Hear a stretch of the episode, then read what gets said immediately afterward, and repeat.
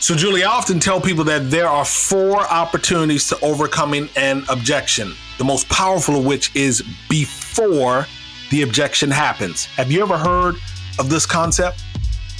You're always teaching me new stuff, Torin. No, I haven't. Tell me more. So, the acronym for me, and it's something that I used back in the 90s when I had my own sales team, the acronym is WNLB. Well, the B stands for before. And before any of you start to wonder which online system is best for payroll, let me share a few facts. Gusto is actually simple and easy, surprisingly easy and very fast.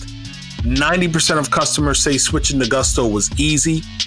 85% of customers say running payroll is easier now than their previous provider.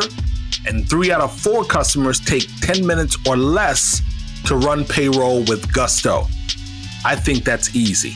You can use our link, gusto.com forward slash CATK, for three complimentary months. Again, that's gusto.com forward slash CATK. We've been about this work diversity, equity, inclusion, belonging.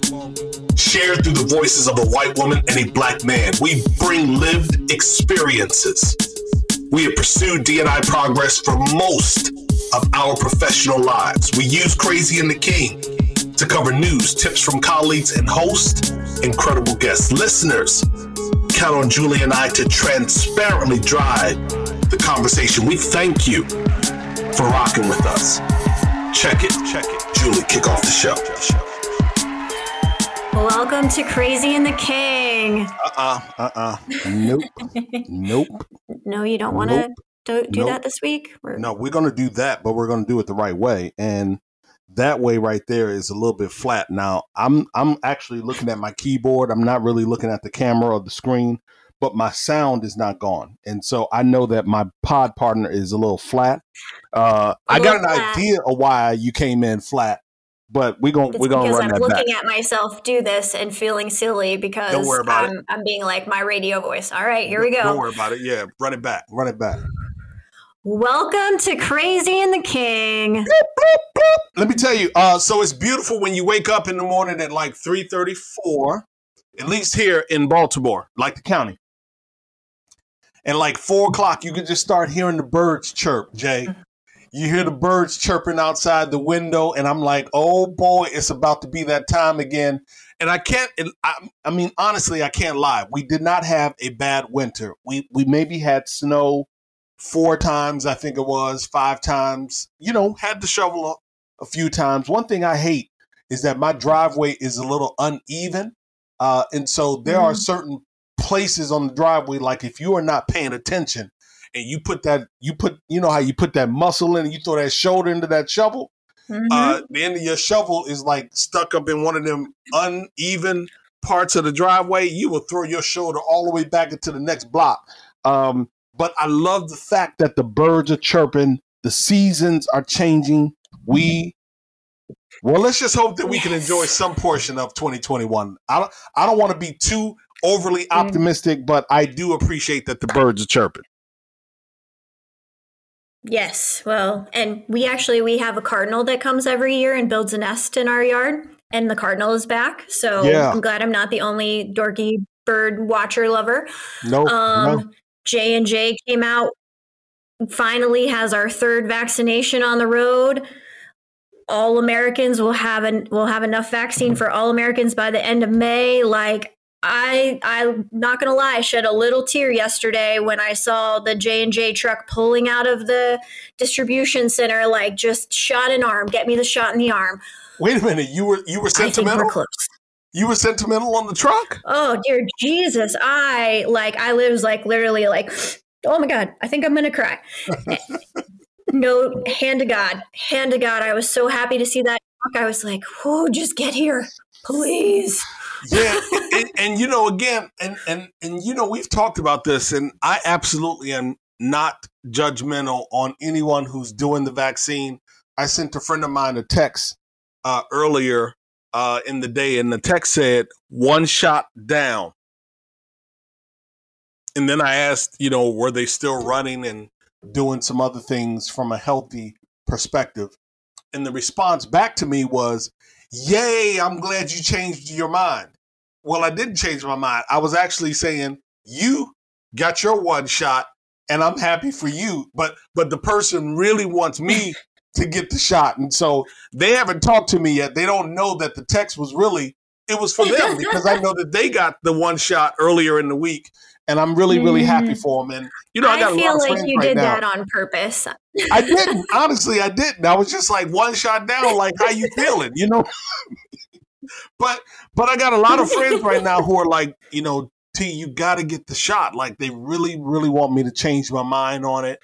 And, you know, I just like I said, um, I don't know. I just I I feel like, you know, when I get the shot, I don't I don't want I don't want to have to do the mask. I don't want the restrictions to be in place. It's almost like so anyway, we won't we won't relitigate that. I too am happy that people are getting the shot, that people will have access to the shot that want it.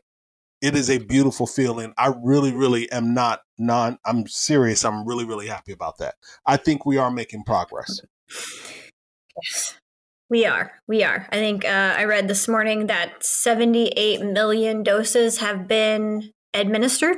Yeah. So obviously, everyone who's getting two, that we don't have that full vaccination, but that's what more than 10% of the country, right? So yeah, I think no, Yeah. that's one yeah, of the country. that's I don't no, know. I can't do math, so You said 78 million? 78 million?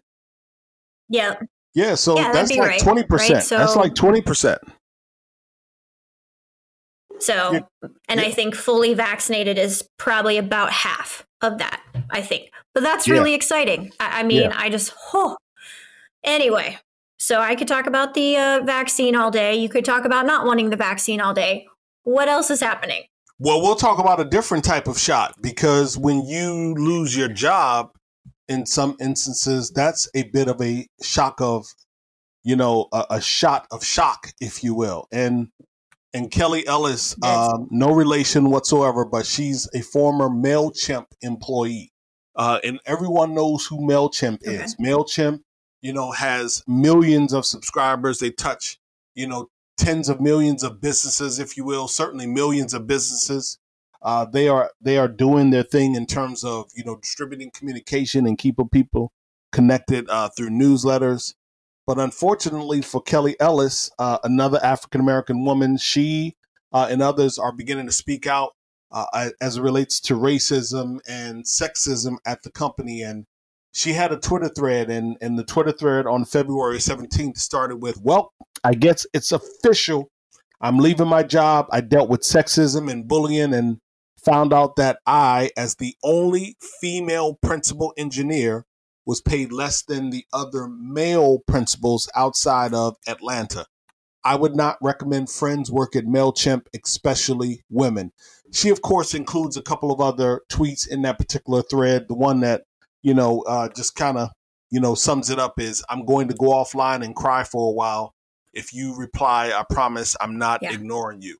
So it really is a shock. You know, sometimes when you when you uncover Yeah. even and again, this is one sided because we haven't reached out to anyone from MailChimp. I didn't see a story from MailChimp.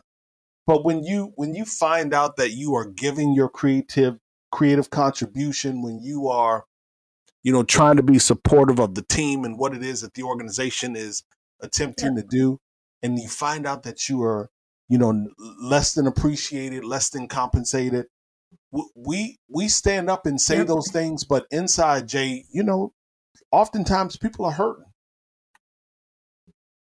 Yeah. Oh, I mean, and I think that's it's not uniquely American, but there is something about losing your job as an American that I feel like is different than in the rest of the Western world because it- becomes so much of our identity, but it's also tied to our insurance, our health care, all of those kind of things that make it sort of this implosion of of shit that happens to you simply because the company that you were working with was no longer the right fit. Good bad or indifferent right? Is that it it hits so many areas of your life. And as a woman, as a parent, right, I think sometimes it even hits women harder because we feel like the opportunities are so much less and that we have to work so much harder to get that same job. And then, no, 99% of the time, we're going to be paid less regardless of how hard we work or how often we show up. Yeah, absolutely. Um, so it's something that we, of course, should be keeping our eye on. And once again, you know, we share these stories because they are what's in, you know, that's what's what's circulating. Uh, I think Jay, Jay, we should start a segment. You know, who's next to start a union? Because when we think about these gig uh, employers, these gig companies, mm-hmm. so much is moving to a platform relationship. Um, looks like Amazon down in Alabama, uh, some of the workers down in Alabama yep. are leading the charge to start a union.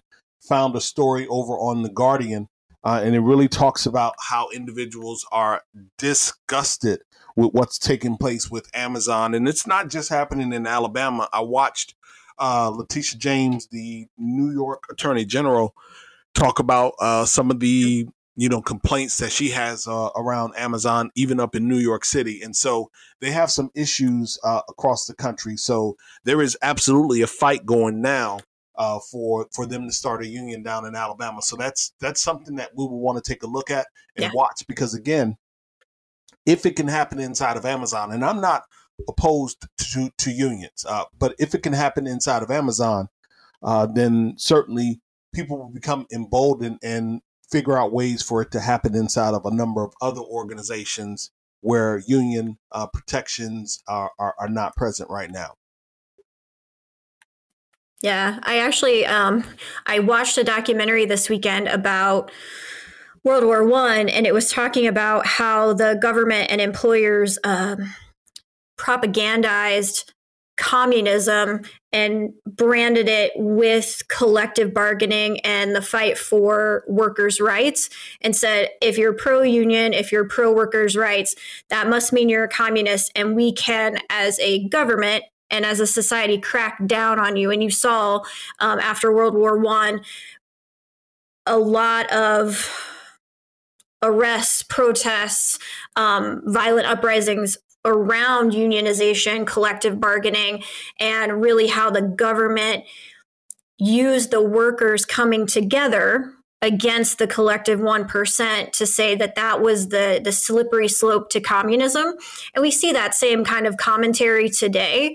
Um, and I, I do honestly think that it's a perfect example of how especially in diversity and inclusion or in entry level jobs the 1% gets us to fight each other for that piece of the pie so they can keep the other 98% of it.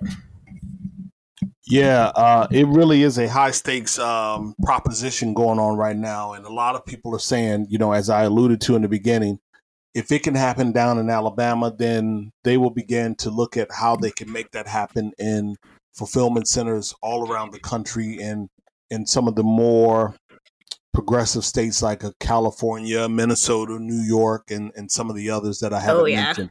So you want to definitely keep your eye on it. And, you know, what I think is that, you know, again, I just feel like as a as an employer and as a leader,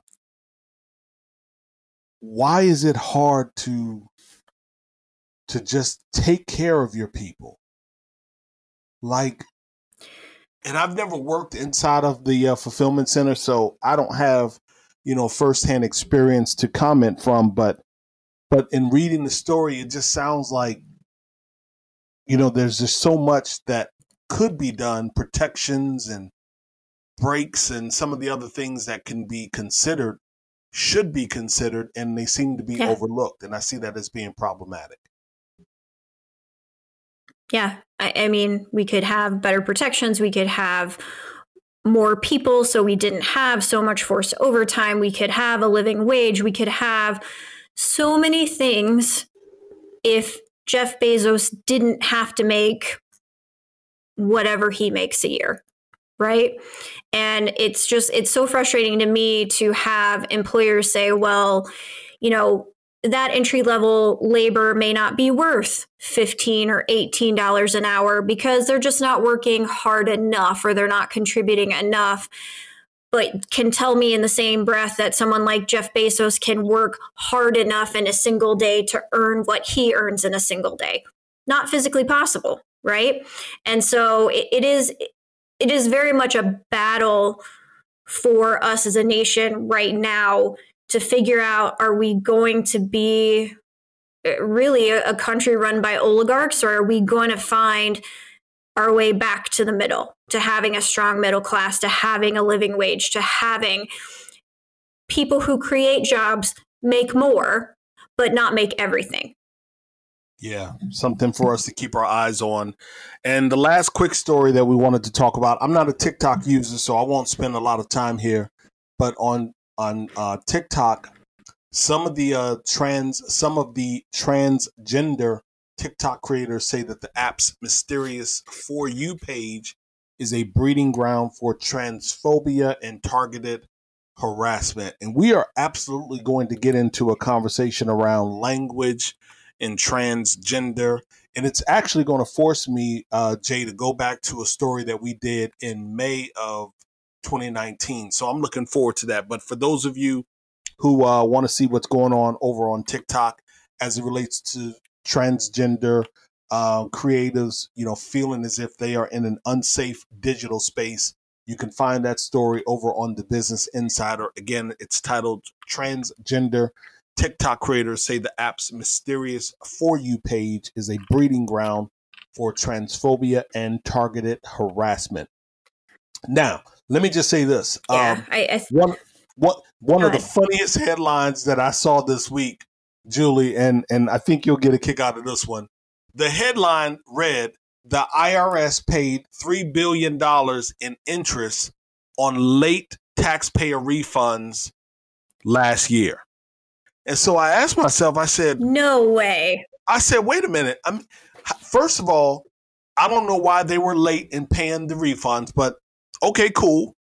You you you rewarded some folks by paying them interest. Okay, that's cool too. But yep. I'm like, but where did the money come from? That's like our money that we're using. Am, am I am I looking into this the wrong way? Um, one, I think it's good that the US government has to be accountable for being on time. We as sure. taxpayers have to be accountable for being on time. However, to your point, those fees that they're paying to those taxpayers are our money. Right? So I, I like feel like it's a catch 22 because I want my money and I think you should pay on time. Like, what the fuck? I was like, when I saw I that, I was, you know, when I saw that, when I had to kind of just sit with it for a second, like, how do you, how do you find the three bill to pay out? Anyway, let's get into this week's show. Yeah. All right. So, um, this week on, um, or the BLS came out with the unemployment numbers for February, and we learned that unemployment for people with disabilities has hit a seven year high. Um, and we've had a lot of conversation, you and I, and with other kind of leaders in our space saying, is this going to end up being like a really positive 2020 will be a positive year for disability and employment? And I've been I've been pretty optimistic, I think, for a lot of a lot of reasons in terms of how we're changing, you know, our workforce, how we're doing virtual hiring, how we understand accommodations are going to work. Um, but the reality is, is that people with disabilities now have a 12.6% unemployment rate, which will be the highest unemployment rate of any labor group in the country.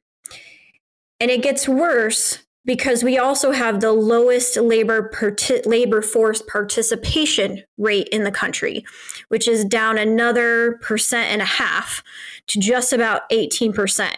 And so not only are people with disabilities losing their jobs at a higher rate than the general population, they're also being forced to leave the labor market or giving up on returning to employment at a greater percentage than they have in the last several years, which is always substantially higher than than non-disabled job seekers. And you know, so I, I think when we think about like any other diversity group, right? People with disabilities uh, comprise a large cross section of essential workers, hospitality workers, entertainment workers. So that impact was very big up front. Yeah. We obviously have some upside with things that are happening on the more professional side, but thinking about how we get essential workers back to work safely and how we focus on hiring people with disabilities, I think is a really important conversation when we see the physical impact um, on the unemployment rate. Yeah, I got a question for you. So I'm just thinking about it uh, from a broader perspective, and, and because I don't know. So is there what I'm I I'm asking, is there a uh, like a document or a website, uh, some resource that says typically here are the job codes, job classifications. Here are some of the roles that tend to work well for people if they have this type of or these types of disabilities. Here are some roles where and and and and, and then maybe even remember when we were growing up, Julie, you would have dots on one side of the paper and you had to kind of like cross the lines and find the matching, you yeah. know, symbol on the other side. So is there some sort of a resource out yep. there that's ever been done that kind of aligns you, some of this so we know like if we're going to have some of these instructive and actionable conversations, then how do we get in our uh, HR headcount planning teams? How do we get inside of our people management planning teams and say, listen, these roles right here are currently open. We know that they they mark and track well with people with certain types of disabilities. Let's begin to create some relationships there. Is that a resource that's uh, on the market in any way? So, no, but um, I, I almost equate, and this is a question I probably answer at least once or twice a week, is it's almost like you remember when people started trying to hire veterans with that like MOS, MOC translator code, and you could yep. put in like a 11 Bravo and it would spit out, you know, a mechanic, even yes. though it's also yes. drill sergeant, it's also, you know, people who jump out of airplanes and all these crazy things. Um, it's almost the same with people with disabilities. If I say someone with autism or autism would be good with this skill set, the range of autism is so broad that it, we end up bucketing people um, and limiting their ability instead of conversely influencing or enhancing their ability. And so, yes, there are certain ways that you can target or not target different groups of people with disabilities based on the role, right? You've got a warehouse role. You probably don't go to places that have people serve people with significant physical disabilities. Maybe you go to the mental health services. You go, you know, that kind of thing um, can be done. And I can tell you, I've thought about like, how does this happen? How can we make something like that work that doesn't create more bias? And I haven't figured out the answer to that yet.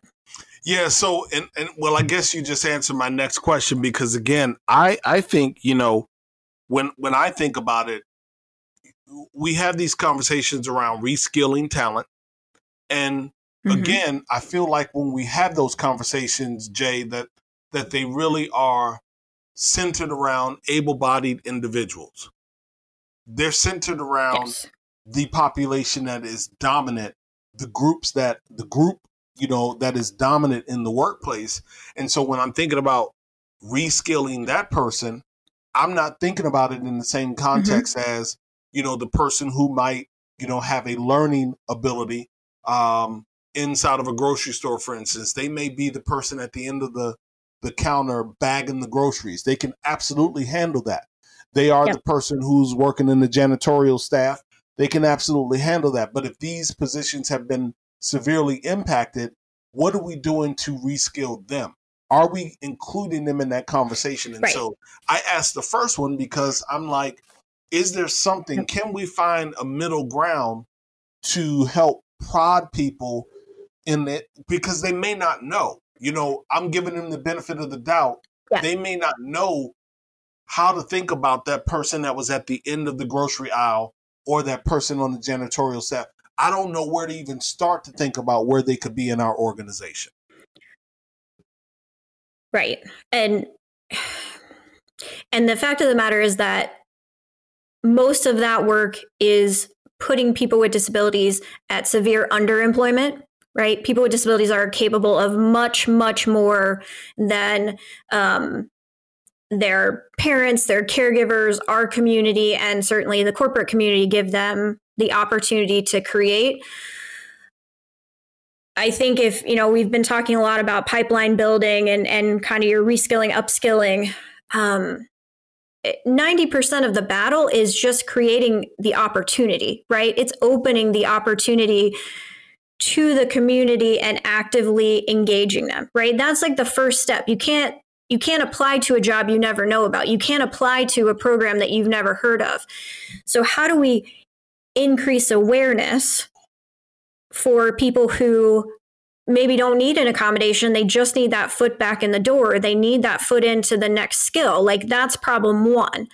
And then problem two gets into um, how do we build a process, whether that's an upskilling, a reskilling, or a hiring process that is built to invite people with disabilities in and find what they can do to be successful in the right role instead of assuming that our tech is just going to work and people are just going to hear about it and it's going to be fine. It, it, takes a proactive thought process. But companies that are doing it are seeing the other end on the bright side in terms of ROI and that kind of thing. We just have to be at the table. And most of the time, we're still not at the table. Yeah. So, I mean, is the, you know, is the conversation at that point where the government feels like they need to step in and do something, or is it merely another report or reporting of statistics that unfortunately are dismal? Yeah, have you ever heard the uh, the the saying about the government? Like the scariest thing you can ever hear from a government worker is, "I'm from the government and I'm here to help." Never heard um, that before. yeah, Ronald Reagan always used to say it in his speeches back in the day, okay. and I think a lot of times for people with disabilities, that's very much the case. Um, there are really incredible programs that support people going back to work. There are tax credits, there are um, safety nets, there are all of these things that are so effing complicated and bureaucratized that no one can take advantage of them. And so, no, I, I don't think that the government, A, can solve the problem. I think private industry can solve the problem. And B, do I really think the government is interested in it? No. I think they give us a lot of like pretty platitudes and that kind of bullshit. But at the end of the day, the best example I can give is if people with disabilities were a priority, we would be prioritized on every vaccine list in this country and it would be required. We wouldn't be the throwaway bottom of the list um, individuals that don't have value. So if if from our very being and existence to get a vaccine is not important, it's not prioritized as the most vulnerable community in the world being put behind smokers, being put behind other, you know, older, younger groups and not having access tells you exactly what the US government and many state governments think about people with disabilities. Sad state. Um, but again, you did say something promising, and it's incumbent upon those of us um, that are a part of corporate America. Uh, and yes, and it really is a matter of you know just not being tired and not feeling like mm-hmm. you all are adding yet another consideration to my already tight day. And and as a as a listener i'm not encouraging you to be the person who feels like you have to have all or be in all of the fights but but pick a fight you know? And when i say pick a fight i mean that professionally. Find a subject that is near and dear to you and and see what you can do to contribute having some sort of movement in your organization you know, finding that subject and saying, this yes. is the one that I'm going to stand up for. This is the group that I'm going to advocate for. This is the group that I want to be associated with. This is the conversation I want to be associated with. And I'm going to see if we can make progress inside of our organization. It's a big, it's a big battle. So you just need to play a role. We just want to Mhm. see you play a role in such because I believe that there are, you know, and this leads well into you know the article that I'm going to mention after the break. But you know, it, I, I believe that there's room to include more. Let me just say that I absolutely believe that. Yep. There is. And we need more soldiers. Absolutely. People with disabilities, Absolutely. we need more allies, we need more soldiers. Yes. So thank you for that, uh, bringing us around. You got it. You got it. So we'll do a quick break uh, with JobVite. We'll let DJ Cellz bring that in, and then I will talk about my learning, uh, my transgender language learning session that happened this week. We'll be right back. Really quick before Torin and I hop back into the episode, have you heard about the new JobVite? The social recruiting innovator is now the end to end TA suite leader, helping TA teams attract, engage, hire, onboard, and promote the talent they need to succeed. But built specifically for talent acquisition professionals. The JobVite Talent Acquisition Suite delivers an unmatched depth of capabilities from AI to DNI, recruitment marketing to applicant management, new hire onboarding, employee referrals, internal mobility, all with next gen analytics to help you prove the value you deliver to your organization. Whatever your recruiting challenge, JobVite has a solution. Visit jobvite.com slash CATK today. Again, jobvite.com forward slash CATK. Now let's get back into the show. All right, Awesome. welcome back. So Yeah. I love that we're getting ready to talk about transgender learning. So bring it on me. Yeah, so it wa- it really happened through uh, an article. Uh, my dear friend over in London, Bill Boorman, he wrote an article uh, on LinkedIn titled "I Want to Hold On to My White Privilege." Naturally, the title is catchy. Uh, March second, twenty twenty one. The Yeah. title is catchy, uh, and so of course it makes you say, "Wait a minute, I think I need to read this." Uh, and so I want to find out what's going on inside of that article. And inside of the article, he really talks about the fact that yeah, you are going to have to to give up something. There there is a bit of sacrifice in in this thing of inclusion, but it's not a bad sacrifice. I, I absolutely appreciate it. I like the article. I shared it on my LinkedIn page. But inside of such, he shared it with um he shared it with some folks in direct message on LinkedIn. And and and, and I guess he wanted us So- to, you know, go ahead. I'm sorry. No, well, I want to ask before you get away with it, do you agree with that? Do you agree that a white person has to give up privilege to to create equity? Because I I don't believe that that's the case. I believe that as people of color and women become more equal, we're all going to have more. So, I guess I let me let me ask you that question first. Yeah. Yeah. I don't know if you're necessarily giving up privilege, but that's why I said there is a bit of sacrifice and sacrifice in the sense of you may not win uh, in all of the promotions that you have historically been accustomed to winning at. You may not be the person who is giving, uh, given uh, exclusive access to a, you know, it could be a benefit dinner or it could be, you know, uh, some time to to spend that ha- I don't know what it is, but I feel like in in the pursuit of inclusion,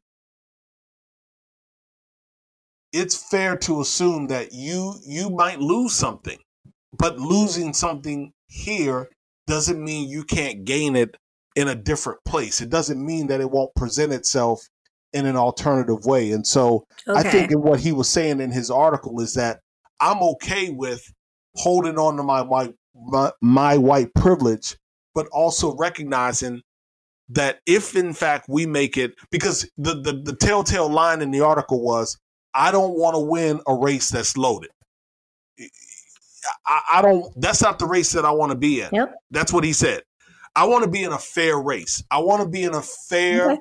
race because I know if if and and he said it. He said, you know, it, I know that because of my age at 56, there are certain opportunities that I'm just going to absolutely lose to people that are in their 20s, their 30s, and their 40s.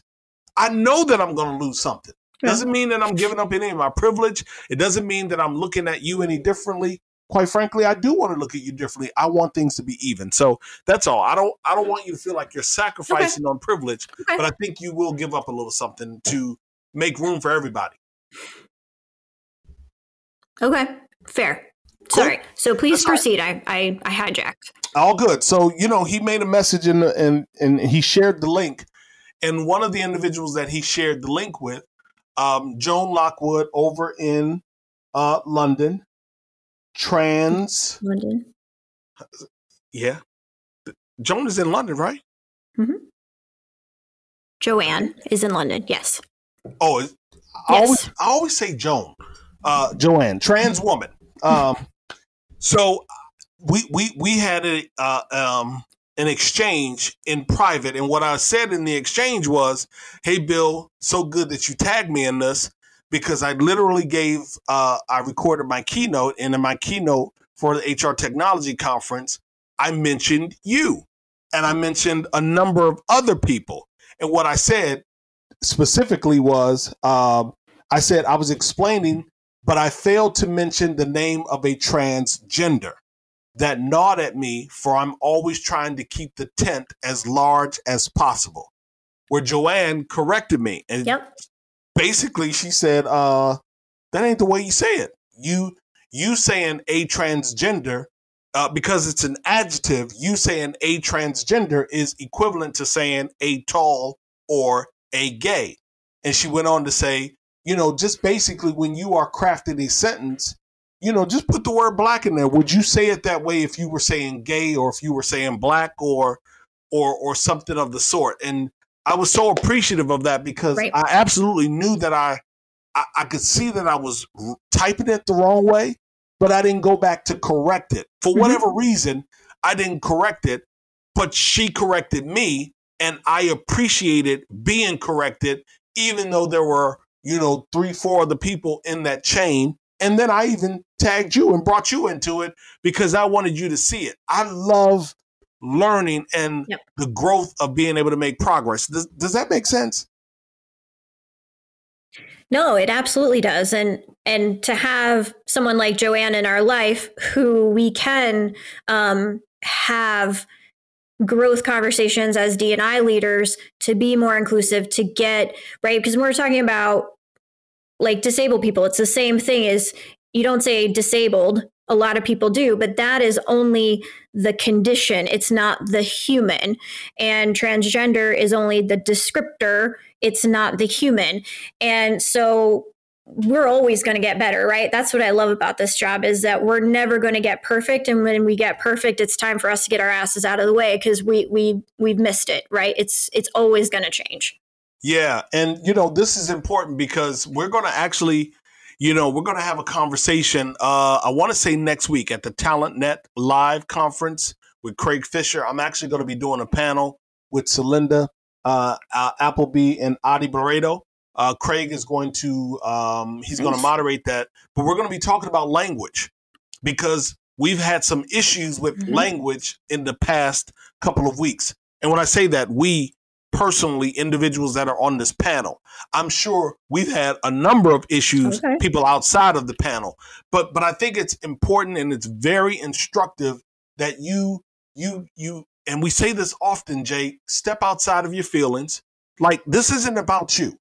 Mm-hmm. Listen to people when they are correcting yes. you because it's only a correction, hopefully, to help you to become better. Now, now here's something funny.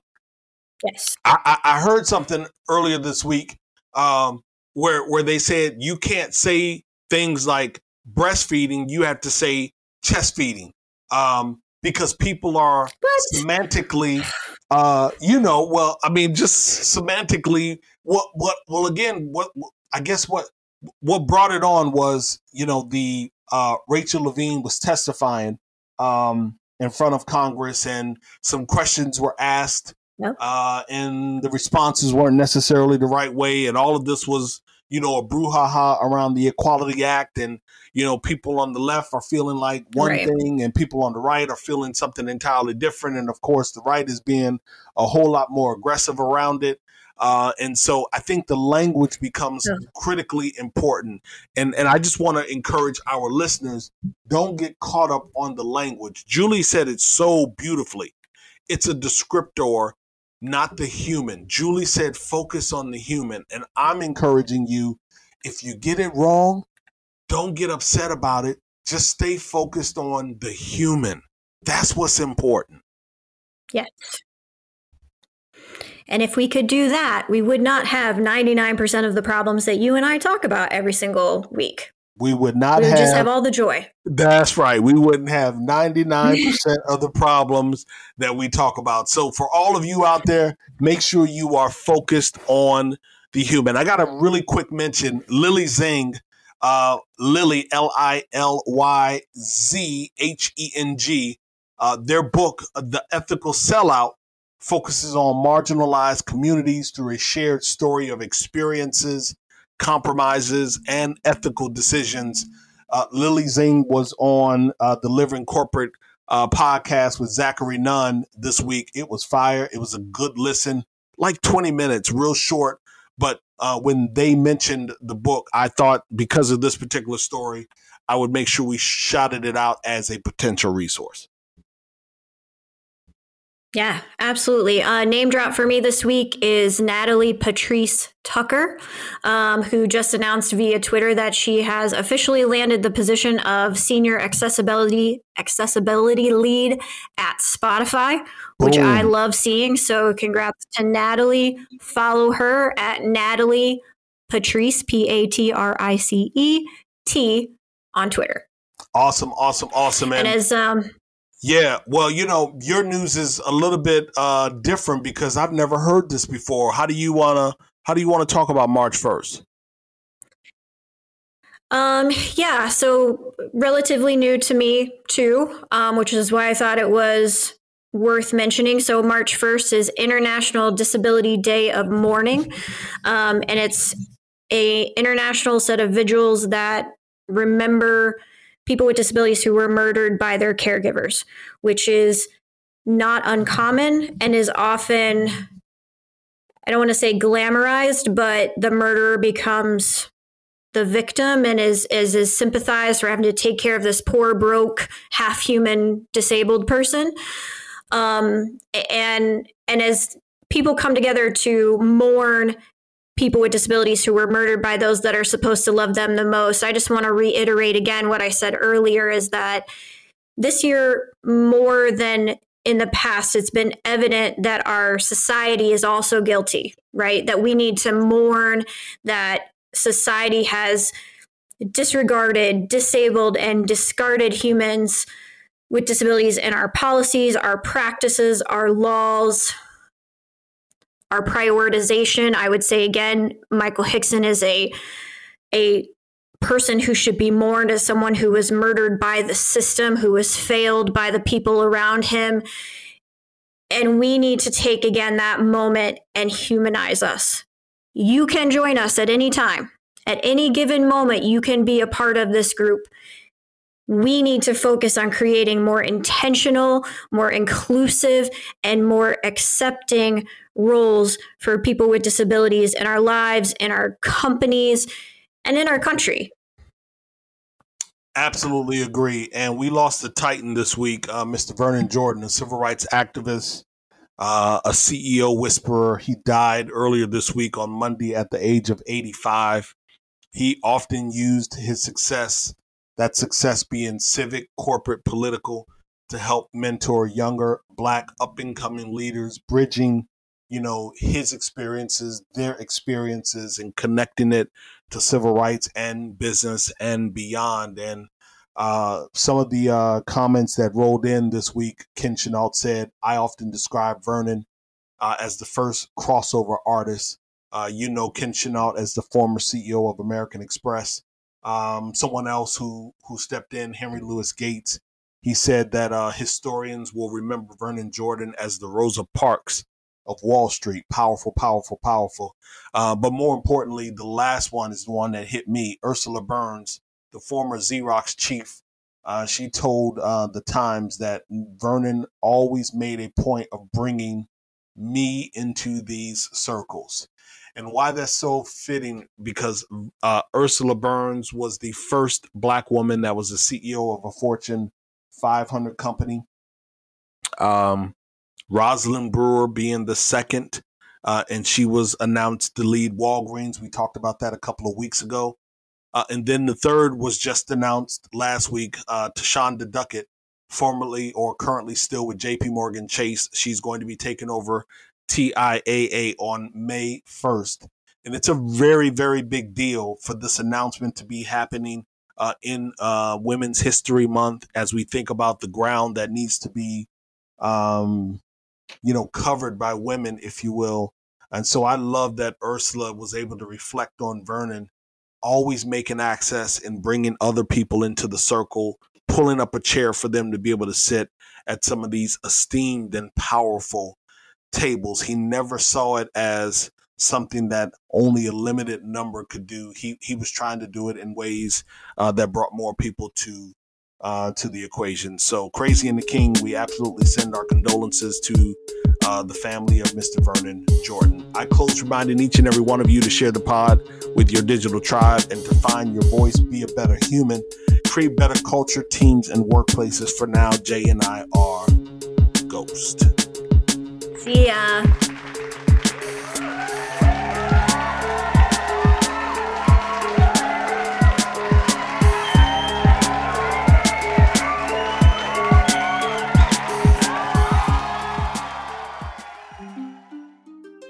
So, Torin, we have a sponsor. Man, cool.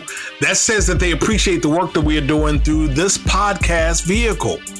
You know what else is cool is what other people are saying about Gusto. So give me examples. I mean, it's easy for you to say people are talking about it, but give me some examples.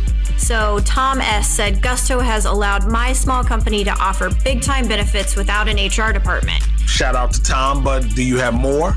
Yes, I have another one from Sation who says Gusto is effortless, which is how I like HR. Out of sight, out of mind, yet doing what it's supposed to do. So what you are saying is Gusto is more than a payroll provider.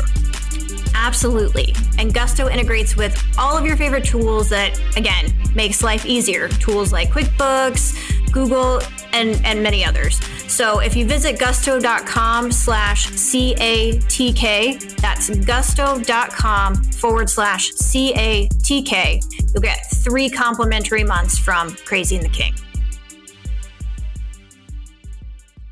Do you love news about LinkedIn, Indeed, Google, and just about every other recruitment tech company out there? Hell yeah. I'm Chad. I'm Cheese. We're the Chad and Cheese Podcast. All the latest recruiting news and insights are on our show. Dripping in snark and attitude. Subscribe today wherever you listen to your podcasts. We, out.